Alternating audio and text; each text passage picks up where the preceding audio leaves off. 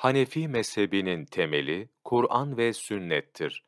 Büyük alimler İmam-ı Azam rahmetullahi aleyh ve arkadaşlarını rey ve kıyas yanlıları olarak nitelendirseler de bunu onların şanlarına gölge düşürmek amacıyla yapmazlar.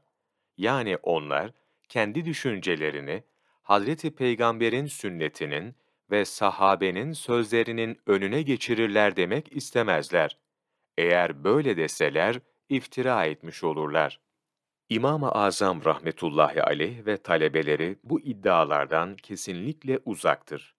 İmam-ı Azam'dan çok çeşitli yollardan rivayet olunmuştur ki, Kur'an-ı Kerim'de bulamadığı hükümleri sünnet-i seniyede de bulamazsa, sahabenin sözlerine başvururdu.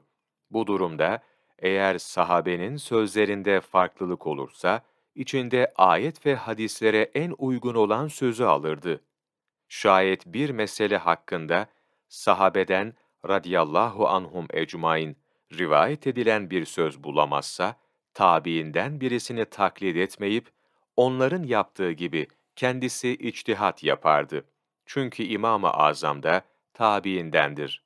Fudayl bin İyaz Kuddise Sırruhu şöyle söyler: İmam-ı Azam Ebu Hanife rahmetullahi aleyh, herhangi bir mesele hakkında sahih hadis bulursa onunla amel ederdi.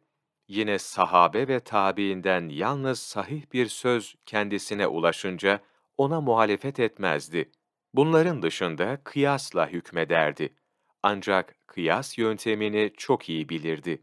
İmam-ı Müzeni rahmetullahi aleyh, İmam-ı Şafii rahmetullahi aleyh'den birçok kez şunu işittiğini söyler: Bütün fakihler kıyasta Ebu Hanife'nin ailesi gibidir.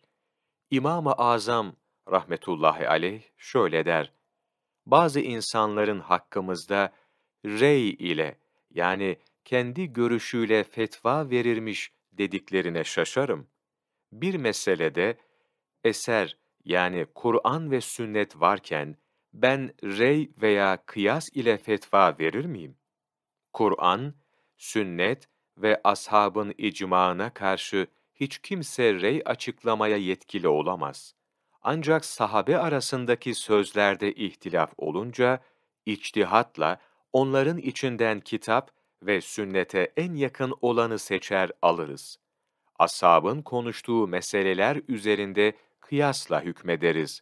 Zaten içtihada yetkili olanların öteden beri durumları da budur.